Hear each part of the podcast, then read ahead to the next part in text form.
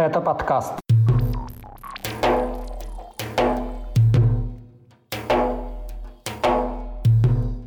Обвинения в клоунаде в адрес Кадырова, молчание российских и чеченских солдатских матерей, вербовка заключенных на войну, подготовка к признанию Ичкерии, а также история Магомеда, которого лечили от гомосексуальности в Дагестане. Об этом в 88-м выпуске подкаста «Кавказ. Реалии». Его проведу я, Иван Мартоненко. Привет! Перед началом прошу вас поставить лайк этому выпуску и подписаться на «Кавказ. Реалии». Это очень важно для продвижения подкаста.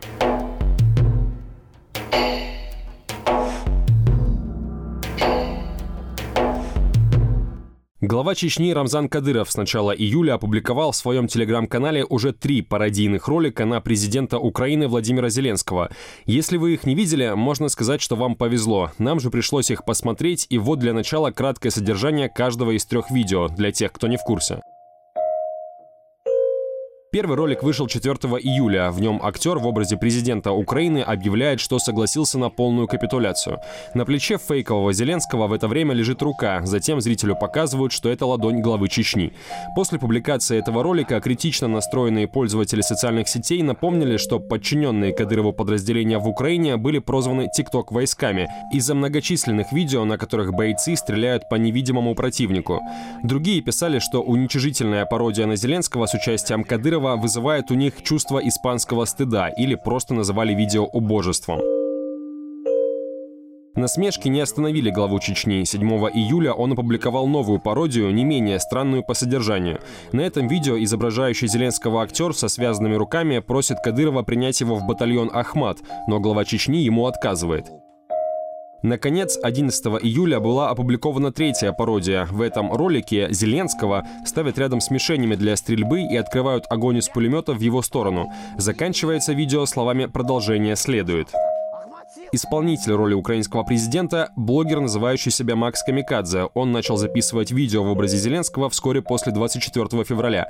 В производстве пародийных роликов для телеграм-канала Кадырова, судя по заявлениям самого главы Чечни, участвуют также российские провластные пранкеры Вован и Лексус. Но в чем именно заключается их участие, неизвестно. Если предположить, что целью записи пародии с участием Кадырова была демонстрация силы, достичь этой цели вряд ли удалось. Украинский депутат, представитель страны в ПАСЕ Алексей Гончаренко, учредивший ранее группу «За свободный Кавказ» в Верховной Раде, назвал участие главы Чечни в кринжовых пародиях клоунадой. Он добавил, что образ большого и страшного Кадырова с позором провалился в Украине. Остался только Дон-Дон, заявил политик в беседе с «Кавказ. Реалии». Тем временем все тот же украинский депутат Алексей Гончаренко вместе со своим коллегой Мусой Магомедовым 11 июля внесли на рассмотрение Верховной Рады проект постановления о признании независимости Чеченской Республики Ичкерия. Это политический шаг. Сама республика перестала существовать с окончанием Второй Чеченской войны в 2000 году. С тех пор многие сторонники Ичкерии живут за границей, но продолжают выступать за независимость, противопоставляя эту идею режиму Рамзана Кадырова. Сам он, кстати, во время Первой Чеченской войны тоже был на стороне Ичкерии, но затем вместе с отцом перешел на сторону федеральных войск, из-за чего европейские ичкерийцы обвиняют Кадыровых в предательстве. После вторжения в Украину 24 февраля связи между Киевом и представителями Ичкерии укрепились. В составе украинской армии были сформированы добровольческие батальоны из числа сторонников непризнанной Чеченской республики. Ее премьер-министр в изгнании Ахмед Закаев встречался с представителями украинских властей. В Верховной Раде была создана уже упомянутая группа «За свободный Кавказ», после чего депутат Алексей Гончаренко на заседании Парламентской ассамблеи Совета Европы назвал происходящее в подконтрольном России регионе средневековьем. Вскоре на рассмотрение Верховной Рады был внесен проект проект постановления о признании геноцида черкесского народа во время Кавказской войны в XIX веке. И вот теперь парламентарии рассмотрят ичкерийский вопрос. Перед этим в Украине был назначен консул непризнанной республики. Если закон будет принят, Украина станет единственной страной в мире, признавшей независимость Ичкерии после окончания двух чеченских войн. Кремль инициативу украинских депутатов не комментирует. Рамзан Кадыров назвал законопроект абсурдным. Как он выразился, нельзя признать то, чего не существует. При этом, судя по регулярным публикациям главы Чечни в телеграм-канале, тема Ичкерии его явно заботит. Например, Кадыров предлагал вознаграждение за информацию о местонахождении командиров ичкерийских батальонов в Украине, неоднократно угрожал им и пытался привлечь к этой теме внимание президента Владимира Путина. Сами сторонники Ичкерии объясняют такую активность Кадырова боязнью расплаты. Скачивайте приложение «Кавказ Реалии», чтобы оставаться на связи в условиях военной цензуры в России. Ссылки на приложение вы найдете в описании к этому выпуску подкаста.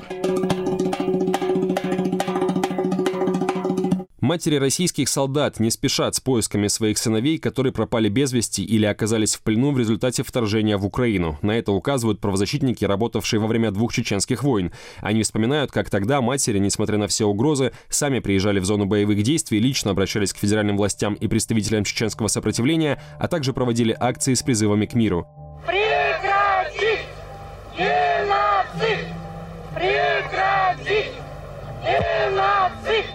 В интернете доступны сотни историй матерей, которые месяцами и даже годами разыскивали своих сыновей в Чечне. Так почему этого не происходит сейчас, во время военной агрессии против Украины?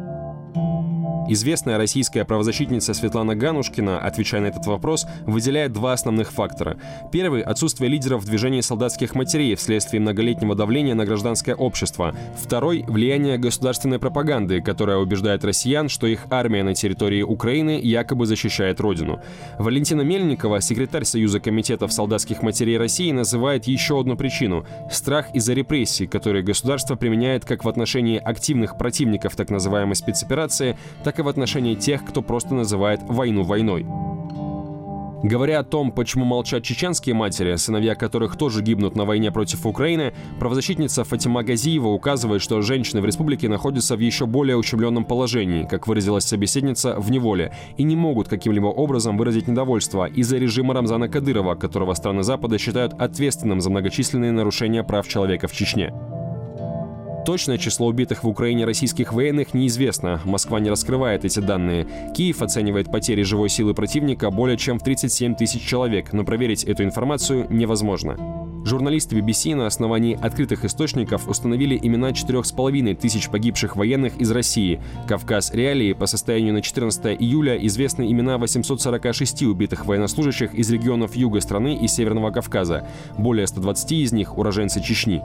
Эти данные основаны на заявлениях властей и публикациях в СМИ. Реальные потери могут быть значительно больше.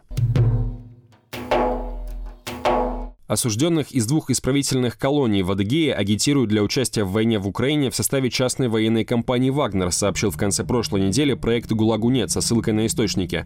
По данным правозащитников, отправиться на войну согласились 300 человек. На опубликованной видеозаписи из адыгейской колонии номер один в поселке Тлюстенхабль один из заключенных показывает двор учреждения и так описывает ситуацию.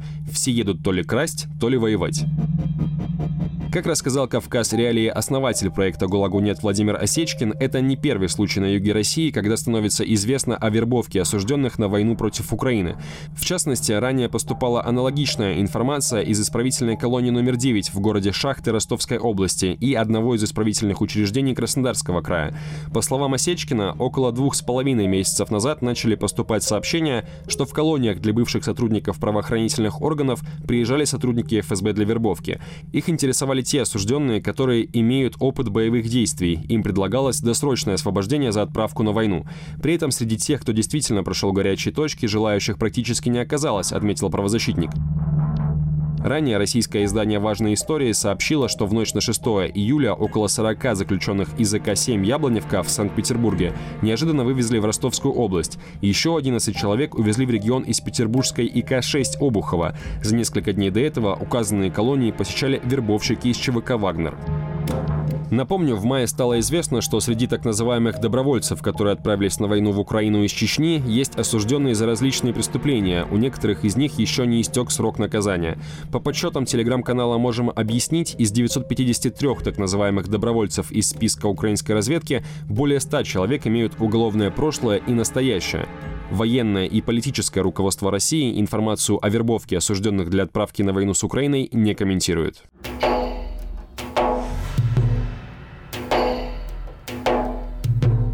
Напоследок история этнического дагестанца Магомеда Асхабова, который рассказал Кавказ Реалии о преследованиях и пытках из-за своей гомосексуальности. Асхабов родился в Казахстане. В Дагестан его семья окончательно перебралась в 2013 году. С самого детства Магомед сталкивался с насилием со стороны родственников и среди сверстников из-за того, что он якобы не такой, как остальные. В 2018 году, когда Асхабову было 16 лет, его несколько раз изнасиловали, угрожая оружием и шантажируя отправкой записи произошедшего матери.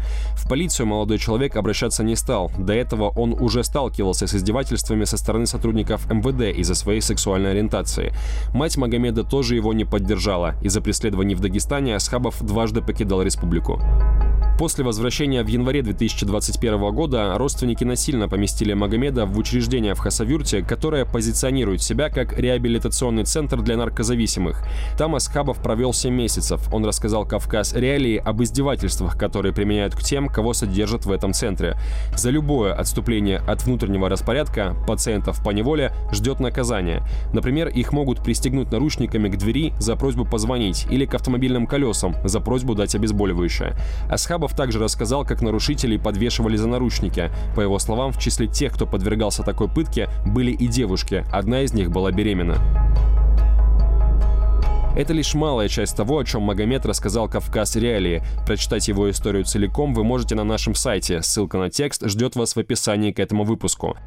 В мае 2022 года Асхабов с помощью правозащитников покинул Россию, но он по-прежнему вынужден бороться с последствиями пережитого. Это очень сложно принять, то, что тебя предали. Твои близкие люди, твоя семья, которую ты очень сильно любил.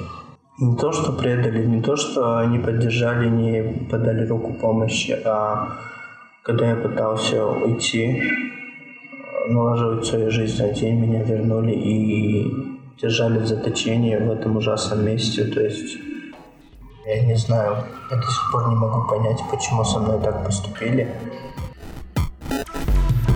На этом у меня все. Напоминаю, что мы очень ждем ваши лайки и комментарии. Например, напишите, если вы дослушали этот выпуск до конца, и не забудьте подписаться на Кавказ Реалии, если еще не сделали этого. В этот раз с вами был я, Иван Мартыненко. Пока.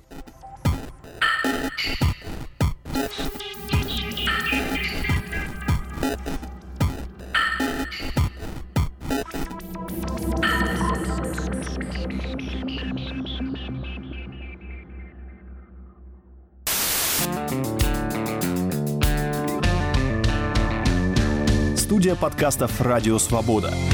Человек имеет право. Время свободы. Американские вопросы. Кавказ подкаст. Атлас мира. Цитаты свободы.